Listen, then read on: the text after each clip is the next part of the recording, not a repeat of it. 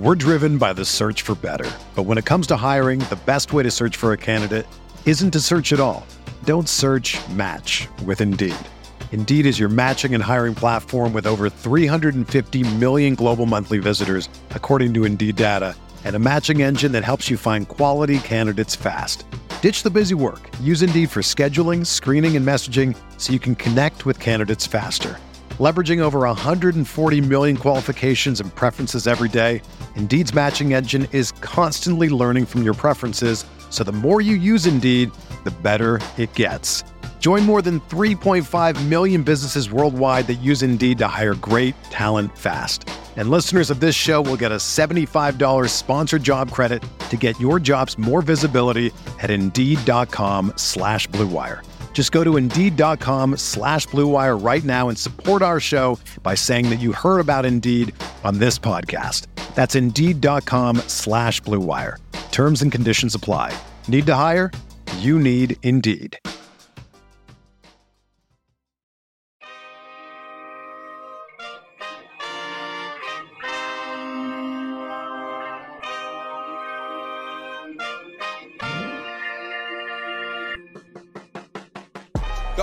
Oklahoma City Thunder select Chet Holmgren from Gonzaga University.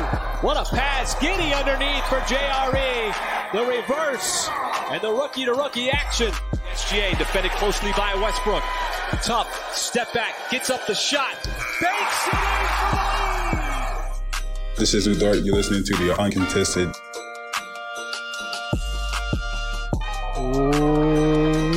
What is up, and welcome to the Uncontested Podcast, coming to you live Tuesday, June 6th. I'm your host for the evening, Jacob Niffen. I've got Nick Crane with me.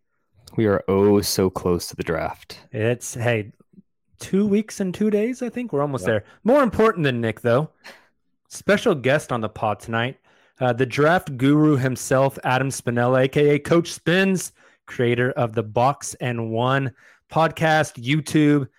Uh, Adam, I think you have roughly like 80 breakdowns of players for this 2023 draft already up on the YouTube page. It's insane.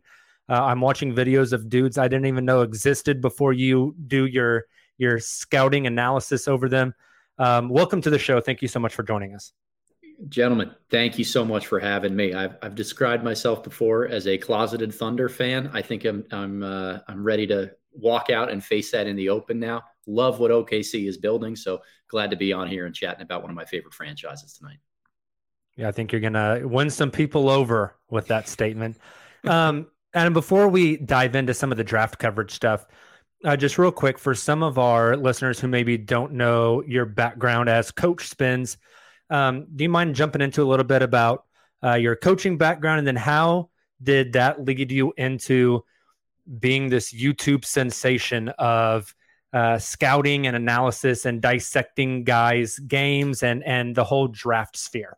Well, sensation's a little too kind here, but uh, I appreciate it nonetheless. Uh, you know, coaching has always been my background. I knew this was something I wanted to do when I was in elementary school and middle school. When I was in sixth grade, I asked my parents to get me an X's and O's whiteboard so that I could draw what I was watching on on TV and try to become a coach someday. So my playing career ended because of what I call the uh, the, the dynamic duo for me. I was unathletic and horrible at basketball. So high school was the end of my playing days, and I, knowing I wanted to coach, kind of latched on with the the basketball program at the college that I went to.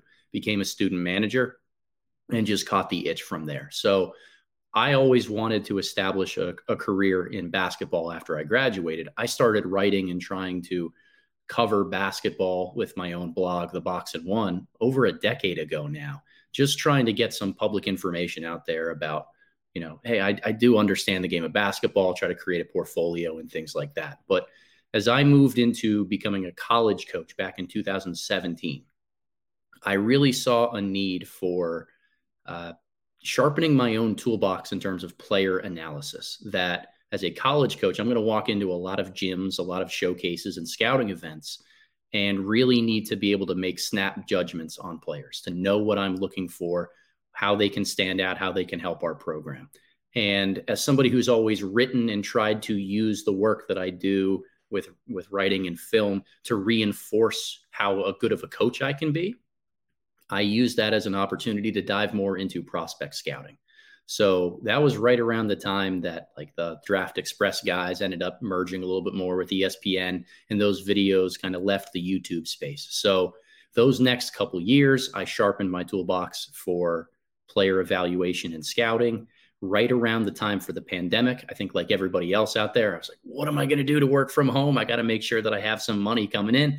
And I just leaned into the YouTube channel a lot more, made a lot of, of YouTube scouting reports, started to do that more frequently. And what, three years later now, kind of here we are. So it's been an awesome ride, and I'm grateful for all the support that people have given me. But I think of myself as a coach first. You know, that is my my job and my profession, and I always aim to educate, right? Uh, teacher and coach, and and part of why I love doing what I do on the YouTube channel is to just grow the game and talk a little bit more about some of the precise things, the minutia that I have gained because when I started doing this and started falling in love with basketball for something I want to do for a career 10, 15 years ago, I didn't have this formal training. I needed to rely on a bunch of people to help educate me. I'm just trying to pay it forward. Yeah, as a as a, uh, basketball junkie myself, um, you've got a, a, brilliant basketball mind. I think I speak for everybody when I say um, appreciate the the knowledge that you put out there in, in a bunch of different mediums. It's it's always good content. Um, I'm sure you get this question a bunch, so I apologize. Uh, in your years of coaching, is there a player or two that you've coached against um, that you would look back and, and think, man, that guy like really made it, or was the toughest guy to scheme against, or anybody, any big names that you've gone up against in your day? Yeah. So last year, I I coach right now. I'm the head coach of a school in Baltimore, Maryland, that uh, plays in the same conference as Cam Whitmore. So I coached against him twice next year, which gives me a little bit of a different vantage point for scouting him here. No kidding. Um, I coached against Jaden Ivey a couple times when he was in high school. Trayce Jackson-Davis, who's going to be in the draft this year. But I think the toughest player that I actually ever coached against, just particularly at the high school level, was Caleb Swanigan who ended up going on to Purdue, having a career in the NBA. You just don't see high school guys who are that big, strong, and, and have unreal touch the way that he does. So I'll, I'll never forget first play of the game when we're going against Swanigan. We said we were going to double him in the post as soon as he caught it. And he just kind of like drop step, reverse pivot, slammed into an and one on the first play.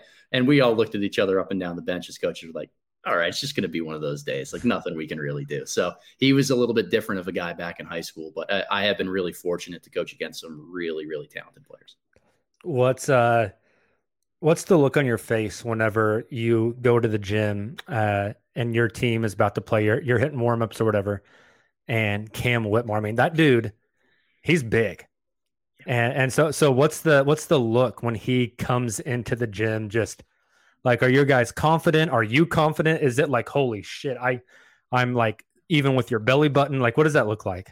Yeah, I'm I'm always confident in some regard, and and again, as a coach, I believe that we could find enough ways to put our guys in position to succeed. So, you know, first play uh, when Whitmore came to our place, uh, we were able to draw an offensive foul on him by just understanding some of the tendencies. And like we had a six four uh, Division one lacrosse commit who was guarding him, and like really good athlete going to Ohio State, like unbelievable unbelievable athlete, but he just looked kind of small out there next to Whitmore, and uh, he's he's built different. He is a strong, thick, physical guy. Yeah, he looks at some of his um, his workout tape that's come out recently. It's just he is a a large human. All right, we're gonna dive in with Adam over a uh, some exercises for the draft. Before we do that, though, we're gonna take a quick break, and on the other side, we will get started. We're driven by the search for better. But when it comes to hiring, the best way to search for a candidate isn't to search at all. Don't search match with Indeed. Indeed is your matching and hiring platform with over 350 million global monthly visitors, according to Indeed data, and a matching engine that helps you find quality candidates fast. Ditch the busy work. Use Indeed for scheduling, screening, and messaging so you can connect with candidates faster. Leveraging over 140 million qualifications and preferences every day, Indeed's matching engine is constantly learning from your preferences, so the more you use Indeed, the better it gets. Join more than 3.5 million businesses worldwide that use Indeed to hire great talent fast. And listeners of this show will get a $75 sponsored job credit to get your jobs more visibility at Indeed.com slash BlueWire. Just go to Indeed.com slash BlueWire right now and support our show by saying that you heard about Indeed on this podcast. That's Indeed.com slash BlueWire. Terms and conditions apply. Need to hire? You need Indeed. You know, if I would have applied myself, I could have gone to the NBA. You think so? Yeah, I think so. But it's just like it's been done. You know, I didn't want to. I was like, I don't want to be a follower. Hi, I'm Jason Concepcion, and I'm Shea Serrano, and we are back. We have a new podcast from Wondery. It's called Six Trophies, Woo! and it's the best. Each week, Shea Serrano and I are combing through all the NBA storylines, finding the best, most interesting, most compelling stories, and then handing out six pop culture themed trophies for six basketball related activities. Trophies like the Dominic Toretto I Live My Life a Quarter Mile at a Time trophy, which is given to someone who made a short term decision with no regard for future consequence. Or the Christopher Nolan Tenet trophy, which is given to someone who did something that we didn't understand. Catalina Wine Mixer trophy. Ooh, the Lauryn Hill, you might win some, but you just lost one trophy. And what's more, the NBA playoffs are here, so you want to make Six Trophies your go to companion podcast through all the craziness. Follow Six Trophies on the Wondery app or wherever you get your podcasts. Listen ad free right now by joining Wondery Plus. All right, we are back. Okay, Adam, here's what we're going to do. We're going to have to play make believe a little bit. Right. We're going to act as if uh, Sam Presti has lost his damn mind and he has put both Nick and I in charge of the Thunder draft. And Nick and I don't know anything. So, our first phone call, our phone a friend uh, in the draft war room, the guy that we got on speed dial is you. So we've got a few different scenarios. We're going to give you this scenario. We're going to call you, and then you're going to pitch us on however many prospects you want. It could be three, it could be four, it could be five, it could be two, whatever, uh, on guys that we should consider taking at that pick. So for the first exercise, we are just assuming that the Thunder have stood pat. We are sitting at pick number 12. Okay. All right. Uh, so pick 12 is on the clock. We've got five minutes to make a decision. Here are the players that are off the board. Uh, Wemby went first. Who would have guessed? Scoot second. Brandon Miller third. Amen Thompson fourth. Jarace Walker fifth. Cam Whitmore six. Taylor Hendricks seven. Anthony Black eight. Ausar Thompson nine. Dereck Lively jumping up into the top 10. And then Grady Dick going number 11. Nick and I are on the clock. Uh, Nick, we probably have some ideas of who we want to draft, but it's time to bring in the expert. Uh, Coach Spins, here's our draft board. We got five minutes. What the hell do we do? Yeah, so a lot of different directions that OKC could go with this pick here. And obviously, there were a couple guys that I'm sure all of us were hoping would still be available here at number 12. But we are prepared to make a really strong pick for the organization nonetheless. I look at uh, first and foremost, a guy like Leonard Miller from the G League Ignite is a name that we've heard coming up a lot in draft circles. And I'm a big identity guy. I think that regardless of where you're at in your franchise building process, you continue to add things that strengthen the identity and the core that you have. And this Oklahoma City Thunder group is and will continue to be built on character guys first, those who want to live in the gym, continue to be about basketball and be about the right things with each other, have positional size and length, meaning that they're longer than most of the guys that they will end up guarding or that have similar traits to them on the offensive end. And they can handle and create a little bit for both themselves and for others. That there's a shared processing speed that is going to allow the ball to move around on the offensive end and find the guy that needs to take a shot on that possession. I think Leonard Miller checks a lot of those boxes. Six foot 10, 6'11 with over a seven foot wingspan. So he's definitely got positional length to play the four. Love the handle and the way that he's able to attack the basket, particularly in transition. I think this gives Oklahoma City a nice rebound and run type of guy to be able to pair in the front court with some of the different options that they'll have, whether it's Chet Holmgren or in a bench unit where you can play Leonard Miller with maybe somebody like Jalen Williams a little bit more long term. I love that Leonard has touch with both of his hands. I do think that defensively, he's going to be a really, really solid player. He's bought in a lot more over the last year on that end.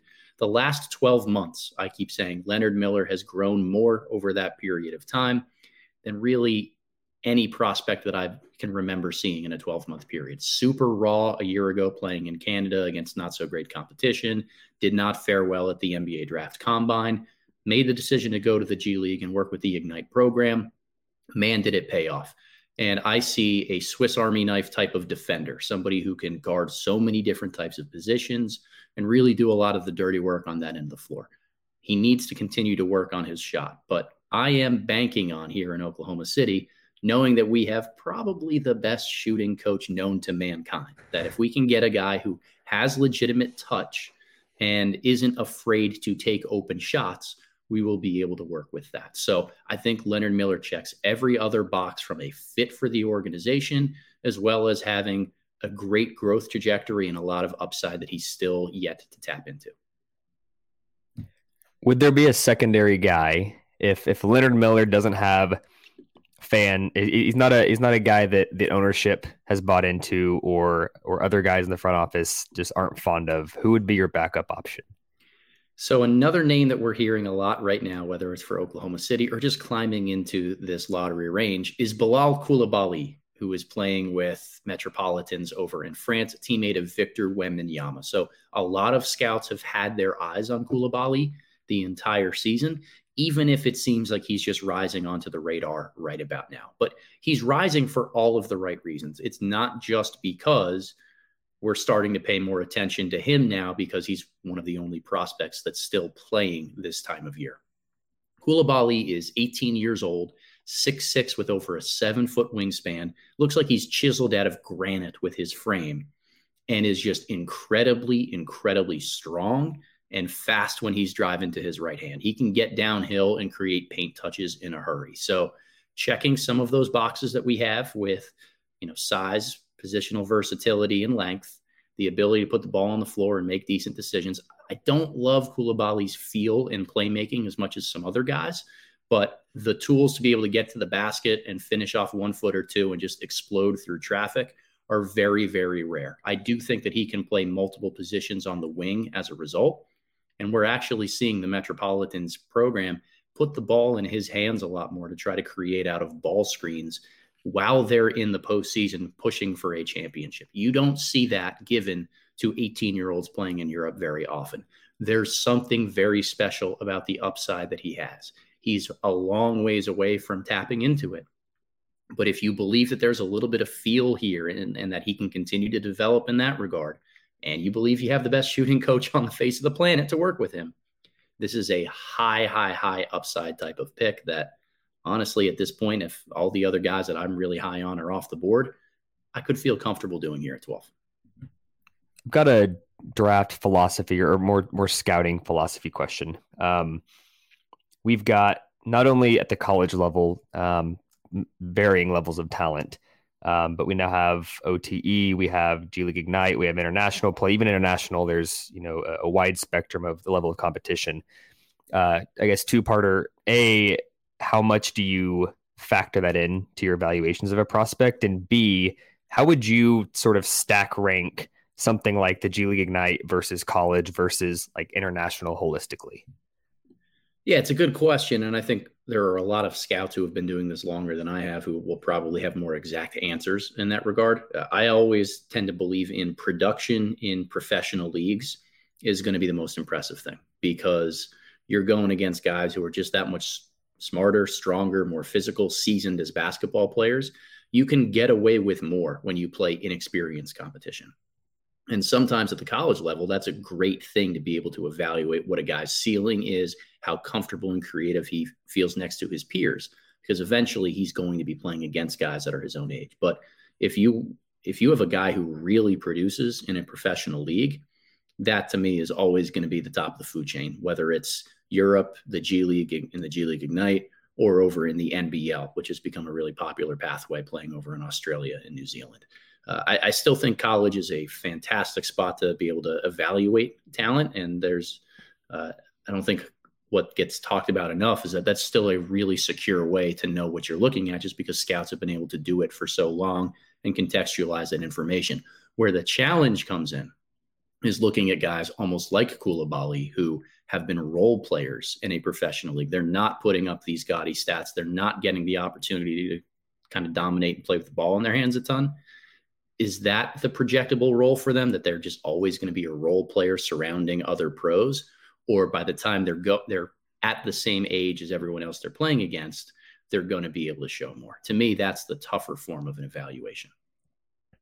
Truly good. Speaking on Coulibaly for a second, you mentioned he's like the hottest name in the draft right now, shooting up boards. I've heard some people talk about like top 10 with him. Uh, the upside, like you mentioned, is sky high. I think you have a really good grasp on the type of team the Thunder is trying to build, especially when you look at recent draft picks of Ousmane Dieng, uh, J Dub, Chet, Josh Giddey, et cetera. These guys that have like an exceptionally high IQ and feel. I I don't know much of anything, so I want you to kind of poke holes in my in my idea here. But with Coulibaly, I get more vibes of the old Thunder philosophy back in the Kevin Durant, Russell Westbrook days, which was let's take the longest, more Rob freak athlete guy. I think of guys like Andre Roberson or uh, um, Perry Jones III or a Josh Huestis. These guys that project to be like really high level, versatile defenders, but they lack some of the feel and the touch and the shooting and they're more play finishers than anything else. That's kind of where I see Coulibaly right now uh, in my expert analysis of watching your video, and that's about all I have of Coulibaly. Uh, so, where am I off on that? Am I off on that? Do you see that that high IQ playmaking uh, can make a quick decision with the basketball stuff in him, and maybe he's just not getting to show it? Uh, what do you see with that a little bit?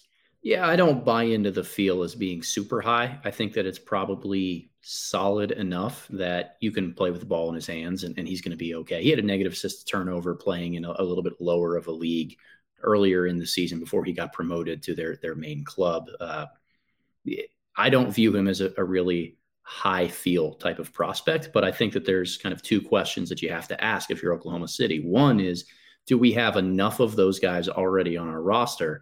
Where the right player to inject now is that little bit of a wild card, that guy who can just go out there and have one really solid skill to live in the lane and thrive off of all those guys as a great cutter, as a guy who we can get the ball to with his momentum already heading downhill, and he's just going to be able to make a play. So sometimes it's really valuable to zig when you zag, or when when it you know to zag when you should be zigging, I guess you should say, right?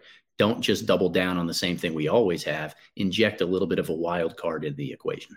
The, the second thing I would think if I'm Oklahoma City is you've got to determine at what point you are going to try to fit guys around the core that you already have. And I hate the term fit sometimes in the draft conversation. I think every player is theoretically supposed to fit the organization that drafts them. Otherwise, they wouldn't draft the player. But you start to realize the core that you already have in place. And I think that Oklahoma City is getting to the point where they should feel comfortable with the young core of stars that they've already collected. Shai Gilgeous-Alexander, hopefully Chet Holmgren, Josh Giddey, great season out of Jalen Williams this year. At what point do you start adding the complementary pieces who tie all of that together? And to me, maybe a really versatile defensive minded wing who can guard up and down the lineup just be a havoc raiser in terms of how he cuts and moves without the ball, pushes in transition. Is that the right type of guy to add into the equation here at 12? I think that's a really fascinating. We're we're approaching this crossroads for the Thunder, especially with the draft on what you just hit on. Like, do you feel like you have your established like guys and now you're filling roles, or are they not there yet? And I feel like what they do in two and a half weeks is going to answer that question for us. And so it's really fascinating. One last guy at 12 I want to ask about okay. uh, before we make you officially make your, your decision at 12 for us. A guy that I love that seems to be sliding down draft boards recently is Cason Wallace. Can you give us the pitch on Cason to OKC as far as kind of what those things that the Thunder value are um, and how he compares to maybe a prospect like a Coulibaly? So Cason Wallace is a professional's professional. I have very little doubt about him being able to stick in the league in any type of role that he is given. And if you know much about Cason Wallace, he's a six foot two, maybe six foot three guard with really long arms and is an MFer of a defender, for lack of a better term. Like he gets after it and gets after guys and just has that chip on his shoulder every single time he plays. I think that that's a guy that I would not want to play against. Therefore, I typically want him on my team. So the real appeal of Cason is almost being like a Patrick Beverley, a gnat to get under other teams' skin and really frustrate their best perimeter players on defense. You can bring that guy off of the bench. You can start him in different lineups and, and really play versatile around him, but he is a little bit smaller. And if you're Oklahoma City, you have to be willing to commit to potentially playing some smaller lineups as a result of that and not having that positional length one through five one of the reasons why I love Cason and I have a top 10 grade on him is because I really buy into the offense. I think there's legitimate touch and feel that he has in ways that he didn't get to show at Kentucky. And if you look back at the history of guards who've come out of Kentucky over the last decade, they always overperform their draft position in the NBA and they always show more than they were able to in college. And OKC fans should know that more than anybody with Shai Gilgeous-Alexander. But it's not just him, right? It's Tyler Herro, Jamal Murray, Devin Booker, Immanuel Quickley, Tyrese Maxey. The list goes on and on. And you know, I could talk for hours about John Calipari's system and how he's kind of delineated responsibilities and doesn't allow guys to do multiple things in the backcourt. But this year, Cason Wallace was one of the few guys who he's ever shifted amongst those roles. He's very clearly delineated of our point guard handles and sets up the offense. Our two guard comes off of screens and is more of a floor spacer. Cason did both roles this year, and he did them both really well. Over a two to one assist to turnover ratio when he was playing that facilitator role, shot over 40% on catch and shoot threes the first half of the season when he was in that off guard role. And then he had an ankle injury, ended up you know, not shooting the ball really well, back injury that followed, really wasn't able to get a lot of clean looks once he moved into that facilitator position. I just buy so much of the skills. I buy the person. I buy the work ethic. I like guys who are really hungry and want to compete on the defensive end of the floor. I love Cason. I just think if you're Oklahoma City, you take him knowing that he's going to maybe alter the the lineup configuration that you can go with a little bit. So I think you're probably down to two names.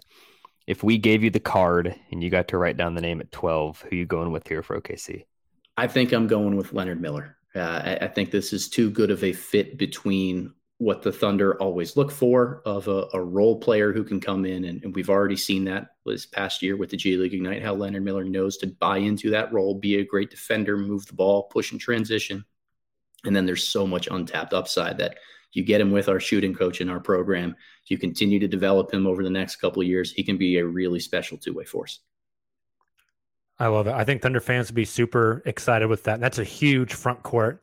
Uh, maybe not in in like width or girth, but in height and wingspan. He and Chet, that'd be pretty nasty. Okay, Adam. Uh, scenario number two. We've got you on the phone. So we actually decided to trade back. Uh, the Utah Jazz wanted to jump up to 12. Uh, they took Leonard Miller at 12. So the same 11 are off the board. Plus, Leonard Miller went to Utah at 12. Uh, Coulibaly went 13. Kobe Bufkin 14. And then Cason Wallace went 15. We are sitting on the board at 16th now. Um, I don't know what we got back in the trade for Utah. Let's say they like lowered the protections on the pick for next year. They owe OKC a top 10 protected. Maybe they lowered that to like top four. So we uh, we got a little bit better asset. We moved back four spots. Some really fun names are off the board. Bufkin's gone. Coulibaly's gone. Leonard Miller's gone. Cason Wallace is gone. What do we do here? Yeah, a lot of different options uh, for Oklahoma City. And I think this is one of those points where I, I call it a ledge point in the draft, that there tends to be a little bit of a drop off of talent in some regard. So if I'm advising Sam Presti here, I'm looking for fits at this point. I think that mm-hmm. what I'll probably do is I'll throw out one high upside guy that could be in the equation here, but I would much more look for those guys who fit all of the character boxes that we're looking for, as well as maybe some of the positions. Is this a player who can come in and really tie together all of the pieces that we already have on our roster? I'm going to stick with the G League Ignite program for a second and go with my guy, Sidy Cissoko, guy who I've definitely loved throughout this process. I think he continues to be a little bit underrated, like a six-six power wing who has one of the, the widest set of hips that you'll find. Like he is a bowling ball who just crushes people in contact and lives at the free throw line as a result. I am a sucker, guys, for those players who grew up playing the point guard position and then hit a growth spurt. I think As if is you're Sam Presti. as is Sam Presti. That's right. That's J Dub. That's all of these guys that they've had on their roster. It allows you to continue to double down on that. Hey, we're just going to put a bunch of really good, smart basketball players out here on the offensive end and trust that our ball movement and continual pressure on the rim is going to be able to figure things out. Cissoko's one area of weakness on the offensive end right now is that he doesn't shoot the ball incredibly consistently. But he has grown 10 percentage points on three point range over the last year. That is a huge growth to be able to take when you're 18 years old, particularly with the context that it's coming in a professional league. So while there's still a little bit to iron out the mechanics of his jump shot, again, when you're Oklahoma City, you have a strategic advantage over everybody else. You have the best shooting coach in the face of the planet. So I'm going to buy into Cissoko being a great fit here in Oklahoma City on the offensive end, but I love Sidy on the defensive end. Strong, versatile, always competes, guards up and down the lineup, loves to rebound and push. He's got a little bit of extracurricular stuff to him and might get like a technical or seven or eight on the season. But again, just another great competitor guy, team first player who's going to be about everything right in the locker room. I would love to advocate for Cissoko here. I'll give you one kind of different name because I, I talked a little bit earlier about maybe going in a different direction and adding something to this roster for fit. I think shooting is going to be really important for Oklahoma City moving forward. You've got so many guys that can put pressure on the rim with the ball in their hands. You need a little bit of floor spacing. So, as I am looking at the board right now, there are a lot of players available who kind of check those those floor spacing boxes, so to speak, but none of them do that while having that size and length. It may seem like a reach right now at 16, but if you are convinced that he's the right guy for this organization, Olivier Maxence Prosper out of Marquette is one name that I continue to think about just being an awesome fit in Oklahoma City. Six foot eight, six nine, had an awesome showing at the NBA draft combine, over a seven foot wingspan, one of the most versatile point of attack defenders that you'll find. He shut down so many different types of players this year for Marquette on the defensive end. Guarded Jordan Hawkins, who won a national championship at Connecticut, and chased him around screens all game so that he couldn't get a clean shot off. Switched on to point guards at higher levels and really did a great job against them guarded power wings like Cam Whitmore really effectively in space and turned a great athlete into a pull up jump shooter. The context around Prosper is really, really important. I don't think anyone expects him to play 35 minutes a game in the NBA, average 15 points a game. But if he can come in and be your Swiss Army knife defensive specialist, someone who plays the three and and or the four positions, keeps adding that length to his profile, and is a, a blossoming catch and shoot threat from three, I think that adds a lot of versatility to this Oklahoma City Thunder roster. I told you I was going to give you one last one here, that high upside swing and guy to be able to go to. And, you know, you took those guys of Coulibaly and Leonard Miller off the board a little bit more. Rayan Rupert playing for the New Zealand Breakers yep. this year a lot of times we don't associate role players with being high upside guys, but very similarly to Prosper, there's a lot that he can do on the defensive end. Six, six, six, seven, over a seven foot wingspan. Rupert loves to guard at the point of attack a little bit more. He hounds smaller guards. And if you have him, Giddey, and Gilgeous-Alexander on the floor, you can create terror in terms of how you're able to pressure teams in the full court and even in the half court. Rupert is an elite intangibles guy, buys into his role, sacrifices to do what's best for the team. Another one of my favorites grew up playing as a lead guard and has those skills as he's continued to, to hit a growth spurt with his body. Uh, but bought in this year for the New Zealand Breakers of playing more of an off ball role, improved a lot as a catch and shoot guy. The numbers don't indicate the growth that he's undergone over the last year and what he's continuing to do during this pre draft process. I've heard really good things about the trajectory of his catch and shoot game. So if he continues to buy into that role, which by all accounts he is, he's just about winning, wants to do what's best for the team. I think that's a great role player to get. So, well, a lot of times you want to make those sexier high upside picks, like the guy who can come in and add all of the things that you're looking for on offense while being a havoc raiser on defense. Like that's all of these guys right here, right? That's Cissoko, that's Prosper, that's Rupert. As you're talking about them, I'm just thinking about the French national team at like the Olympics. Who the hell is going to score like against that team? Yeah. Yeah it's just a whole bunch of dudes with seven plus foot wingspans. Oh, and then you have seven five Wemby back there to block anything that gets past you at the rim. Uh, one other name I want to bring up here, uh, just to get your thoughts on, because it's a guy that I think a ton of us know very little to nothing about. Uh, a guy that shut down uh, his basically everything at the combine. Was going to go to the combine, shut it down. Haven't heard much from him since. There's always the rumor the guy that shuts down the combine has the promise, right? Uh, Bobby Klintman out of Wake Forest. Uh, size, shooting. He's one of these guys that is seems like a good passer as well, especially in his uh in his time playing ball overseas. Maybe not as much at Wake. Can you give us a little insight into him, and would he be somebody that we should maybe keep an eye out for uh, if the Thunder do trade back? Yeah, I think you definitely keep your eye on Klintman because he checks a lot of those theoretical boxes that the Oklahoma City Thunder look for. And he has a lot of those traits that I mentioned earlier while having a little bit more proven of a track record as a shooter. Uh, you know, Klintman six eight, six nine, looks a little bit bigger than that, long arms. The context is really important for him. You know, came over to America and played high school basketball here, was a really terrific shooter, but showed a little bit more with the ball in his hands than he was able to do this year at Wake Forest. You go look at his his film playing in Sweden for their U18 team and U19 teams. Really played more of a primary role, particularly in transition. Showed a lot of flash with the ball in his hands that he wasn't able to at Wake Forest this year.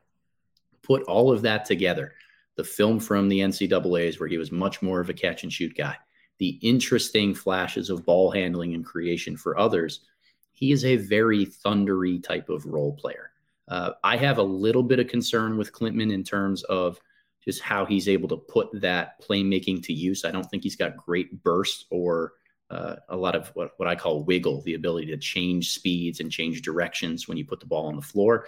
I think he's got somewhat heavy feet defensively, so I'd feel less appropriate about having him switch across the lineup maybe more just with threes and fours. I feel much more comfortable with all the guys I named earlier, Rupert, Cissoko, and Prosper as fully switchable defenders. Uh, but there's a lot of upside to a guy like Klintman because he does shoot it and he brings some of those modern NBA skills to the table size, shooting, playmaking ability, and in theory, some positional versatility on defense. So um, I realize there's only maybe two true centers that have first round grades in this class.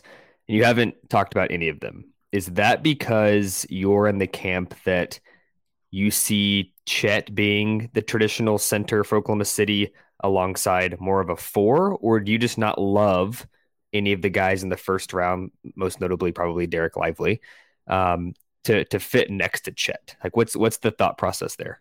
So it, correct me if I'm wrong. Lively was off the board and 10 here in this draft. Yes. And, and I would have strongly considered him if he was still around. Okay. Okay. Okay. So uh, first off to your point about Chet kind of being more of a four or a five or a traditional center. I think the traditional playbook has to be thrown out the window when you have a guy like Chet Holmgren because he's such an untraditional type of player. You've got to let him be him and surround him with the type of players that either hide some of his deficiencies or – bring out some of his strengths. So, what I would love to have next to Chet is a really strong physical presence who can guard fours and fives. And I don't know if I necessarily find that here, the 12th pick or, or somebody in the middle of that range. Like there's just not quite enough. Leonard Miller is probably the closest guy that we would be able to find to do it. Um, I think Lively could fit next to Chet Holmgren. And a, a big reason for that is because I think Lively, if you temper your expectations for him, provides a lot of real value to Oklahoma City. Patrolling the paint, being a reliable defensive presence that takes away the physicality from a guy like Chet Holmgren of having to guard the five, of having to play against the pick and roll time and time and time again. But as we've seen with a lot of these big men who are more rim bound fives and don't have a ton of offensive skill away from the basket, they get played off the floor in late game situations. I think if you're Oklahoma City and you have Chet Holmgren, you're probably okay with getting a really good center who plays 28, 29, 30 minutes a game and then going with that smaller lineup with Chet at the five and closing minutes anyway.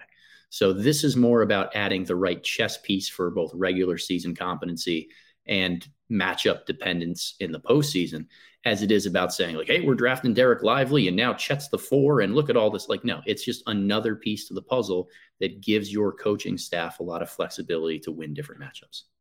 Love it. All right, Adam, you get the card for pick 16. You're going to write on it and give it to the commissioner to make the selection for the Thunder. Who we going with? I'm going Sidy Cissoko. He has been my guy throughout this process. I always buy into those point guards who've had late growth spurts, have those ball handling and, and feel traits. I love his physicality and intensity on the defensive end of the floor. I love his motor. I just think he's a winning player that I would want on my team and in my locker room. So I'm going with Sidy at 16. Love it. All right, let's take a quick break and then we will do our last example with Coach Spence right on the other side. Whether you're a world class athlete or a podcaster like me, we all understand the importance of mental and physical well being and proper recovery for top notch performance.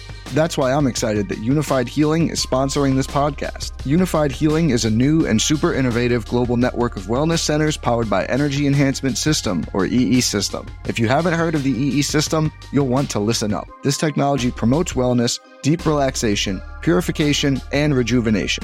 At hundreds of locations across the globe, access to a center is easy and affordable. Interested in experiencing the EE system technology for yourself? Go to unifydhealing.com slash bluewire to learn more and find a center near you.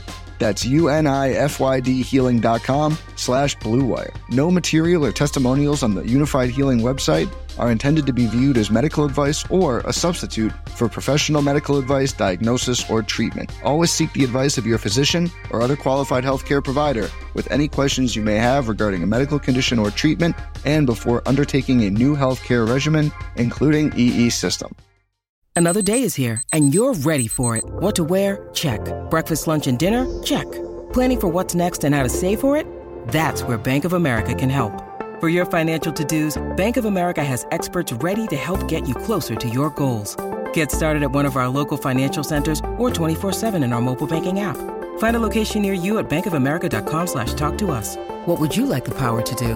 Mobile banking requires downloading the app and is only available for select devices. Message and data rates may apply. Bank of America and a member FDIC. All right, we are back. Adam, this is the fun one. This is the one everybody's been waiting for. All right. So Nick and I are in the Thunder War room. Uh, we're calling you early in the night. We're only about 25 minutes into the draft because we have struck a deal with the Detroit Pistons. Pistons are trading back. Uh, we dug into the treasure trove of draft picks. We gave up a lot, but we wanted to get in the top five of this draft. We are on the clock. Wemby is off the board. Scoot is off the board. Brandon Miller and Amen Thompson both gone. And now we are selecting at pick five. There are some very interesting names here. Who do we go with? I'm going to bring two up here because for me, if we're trading up, there are two guys that I am kind of wrestling with and for drastically different reasons. The first is Jarace Walker, the forward out of Houston, because as I had mentioned earlier, you throw the traditional playbook out next to Chet Holmgren. You just draft good basketball players who bring out the best in him. And I think Jarace Walker is the pristine front court complement to a guy like Chet Holmgren. Defensively, Jarace, six foot eight, seven two wingspan, but built like a freaking tank. And this is a guy who you can switch those matchups between based on what you want to do against your opponent. You can have Jarace guard the bigger guy, play in different pick and roll coverages, be that bigger body to be more physical on the glass against those gargantuan centers in the league, and have Chet roam on the perimeter a little bit more as a secondary rim protector. Or you can play Chet in the pick and roll, maybe come out and be more aggressive to switch or to to hard hedge and, and, and really put pressure on opposing guards with Chet's length and, and mobility. And you have one of the best secondary rim protectors in this draft class lurking behind in Jarace Walker. Pristine help defender. Does not allow things to get past him at the rim, times up all of his blocks. But more than that, and, and things that don't show up in the stat sheet or necessarily always on highlight tapes, he rotates so early on that he takes away rim attempts. That when teams hit the short roll or they're trying to, to score near the basket, Jarace is already in position to not just contest the shot, but prevent the shot from even going up. This is such a valuable trait to have in a help defender. So that versatility to do those things while also having great mobility and hips to guard on the perimeter, just really important to me defensively. So this is as much of a we've found the right guy to pair with Chet Holmgren in our front court long term. I would love to have him type of trade. And then on the offensive end with Jarace, he's a lot better of a playmaker than he was able to show this past year at Houston. Uh, really smart, particularly in team context, run actions through him at the elbows. He'll create for other guys. Can be used a lot more in the short roll or as a screener than he really was at the college level. Just the amount of things that you can do with a Jarace Walker, Chet Holmgren front court on both ends of the floor would have me, for lack of a better term, giddy for what this team can turn into. Uh, so I would love to see Jarace Walker end up in Oklahoma City. And if we're trading up to five, I think that's the guy that I would be targeting there. I will give you one other name. And it's, as I mentioned earlier, just a little bit of that injection of a wild card into a team. It's Cam Whitmore from Villanova. We know that this Oklahoma City Thunder team has a ton of high processing guys, high field dudes if they can move the ball around the perimeter enough to let Cam Whitmore just quickly rip and go, he is going to live in the lane. He is going to be the world's greatest dunker, and he's going to have probably 20 a game while shooting 60% from the field. There is a lot of untapped upside for a guy like Whitmore to continue to advance his feel and become a better decision maker with the ball in his hands. I think this year at Villanova and what might scare some Thunder people away from him not being thundery enough is that he was much more of a catch, hold, survey, and then just attack, put my head down. Like he tried to score through double and triple teams. He didn't act as a proactive passer when uh, opponents would send multiple defenders at him. But he's so strong and physical that he almost scored half of the time anyway as I'd mentioned at the top of this podcast, I spent some time coaching against Cam Whitmore when he was in high school. He's really young. He's still 18 years old, and he missed a lot of time due to injuries or different things the last couple of years. Didn't play a ton his senior year because he unfortunately sprained his ankle and missed like a month and a half about six feet away from me, uh, tripping on a guy on our team, sadly, who closed out to him and he landed on his foot. So I got to live with that one for a long period of time. Uh, but he also had some injuries earlier in his high school career, a COVID shortened season where the league that we play in only had a handful of games that year. His basketball reps and inexperience are not just they're, they're not fully reflected in his age. Like, yes, he's 18, but he has the experience of a lot of these 16 or 17 year olds that are out there right now. So if you buy into the idea that you can develop feel, that you can continue to progress guys to make better decisions with the ball in their hands, he can be the ultimate athletic wild card who plays multiple positions on the wings, who turns into a really good shot creator for himself and others someday. And oh, by the way, he was over 40% on his catch and shoot threes this year at Villanova. So he does provide that off ball spacing next to all of the great handlers that we have here. It's not as clean of a fit, but if you're going to go with that high upside guy at number five, which a lot of times you do, and you trade up to get best available, Whitmore makes a ton of sense. I love it. Um, Adam, you're speaking my love language talking about Jarace Walker. He's been my guy yeah. for the Thunder for quite a while.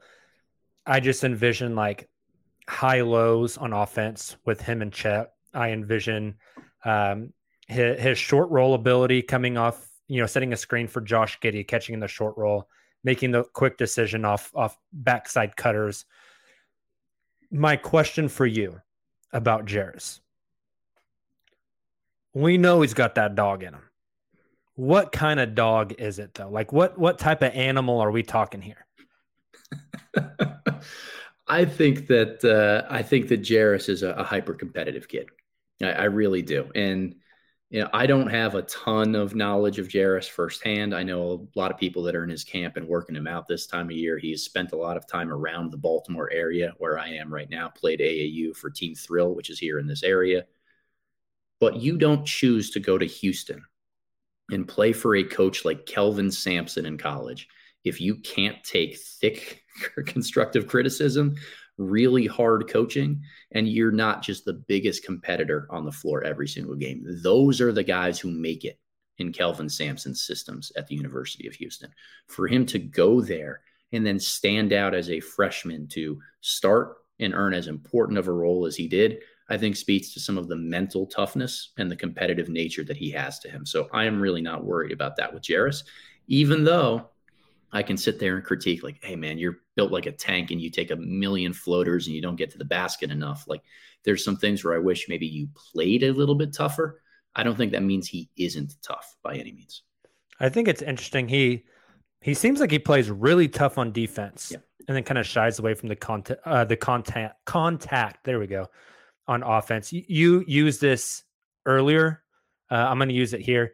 He's a he's an MFer like to the ninth degree. I, I mean, I can't tell you how many times I've probably texted Nick and said they better trade up and get Jarace. He's the guy. uh, I would just be, I would be ecstatic if they took him. So is is that the pick, Jarace Walker? If Oklahoma City traded the capital to move up to five, is that who you're taking at that spot? With the fifth overall pick in the 2023 NBA draft, the Oklahoma City Thunder select Jarace Walker, the University of Houston. Love it. Whenever that's the pick, instead of clipping Adam Silver for our pod intro, we're going to clip you saying it. 100%. and and make it part of our normal intro. Um, Jacob, I know we want to get Adam out of here in the next three or four minutes. So we know rapid fire, like four, five, six questions we got here. Let's yeah, it. for sure. First one. Uh, who do you think will be the biggest steal of the draft? I am a massive, massive fan of Kobe Brown out of Missouri and Ben Sheppard, who played at Belmont this past year. Two kind of thundery guys in some regard, but two that I've absolutely fallen in love with over the last month. Love it. James Nnaji. Yeah, great question there, Frank. Thoughts on James Nnaji? Uh, pretty good raw international prospect. I think a lot of times when you're looking at big men who are you know, playing in a professional league overseas, the context is really important. Not going to get a ton of minutes, not going to get a lot of opportunity on the, on the offensive end of the floor. So throw the stats out of the window a little bit.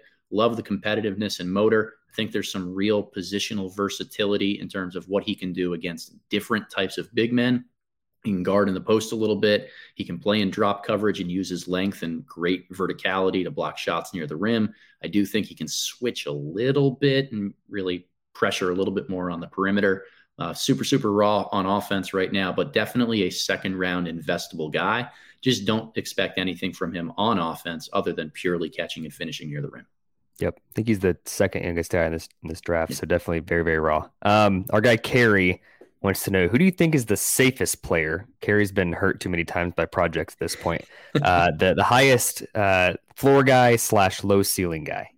Yeah, I mean, I think in the first round range, the forgotten man a lot of times because he is this very safe pick is actually Kris Murray out of Iowa, uh, Keegan Murray's twin brother, and they play a slightly different style of game.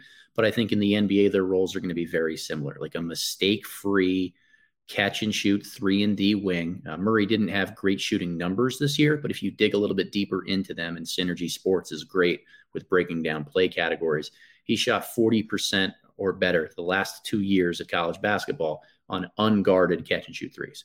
So if an offense is able to create wide open looks for him, which, hey, that's going to be his role at the next level, he's probably going to be able to fill that at a really consistent level. Again, doesn't make mistakes, kind of knows who he is decent length, not a lockdown defender. If he was, he'd probably be in the top 12 or 13. A very solid defender. I just I have a hard time envisioning him not being part of a rotation somewhere. Uh, next one. Do you think a guy like Rupert would be able to flourish on the center team with all the other players who need developmental reps, uh, a la Usman, Ousmane Dieng, Aleksej Pokusevski? You've got Tre Mann. Uh, you've got a lot of guys who are kind of in that project stage. Would Rupert be able to break through and get minutes? Is he more of a G League guy year one?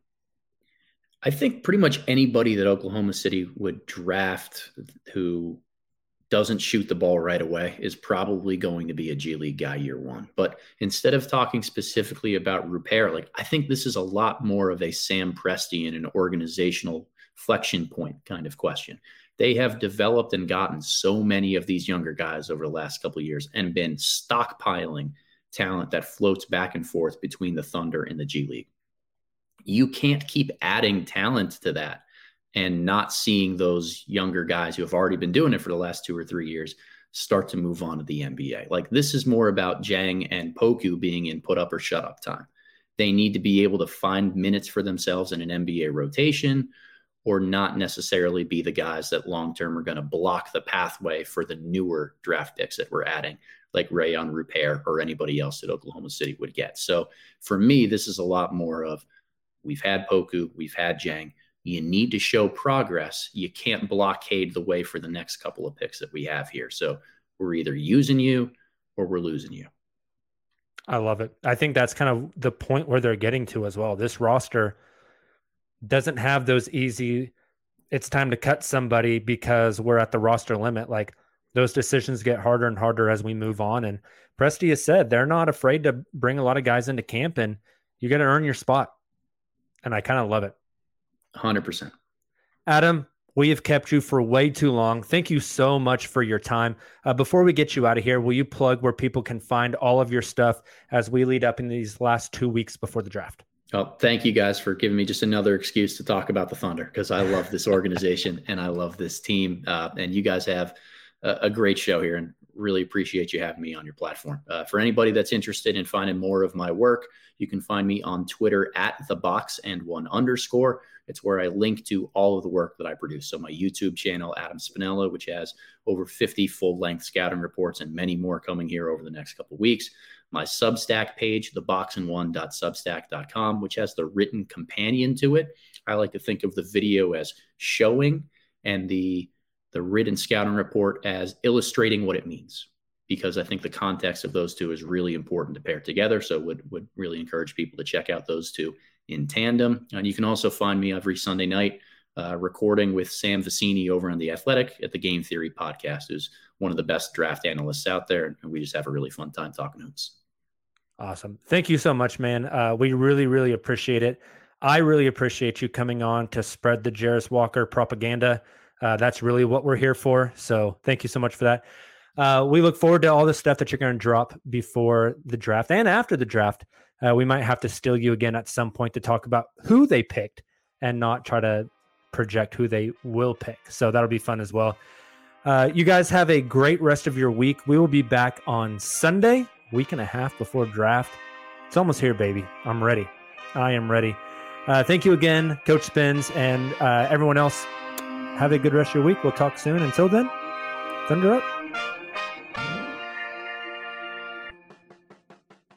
Everyone is talking about magnesium. It's all you hear about. But why? What do we know about magnesium?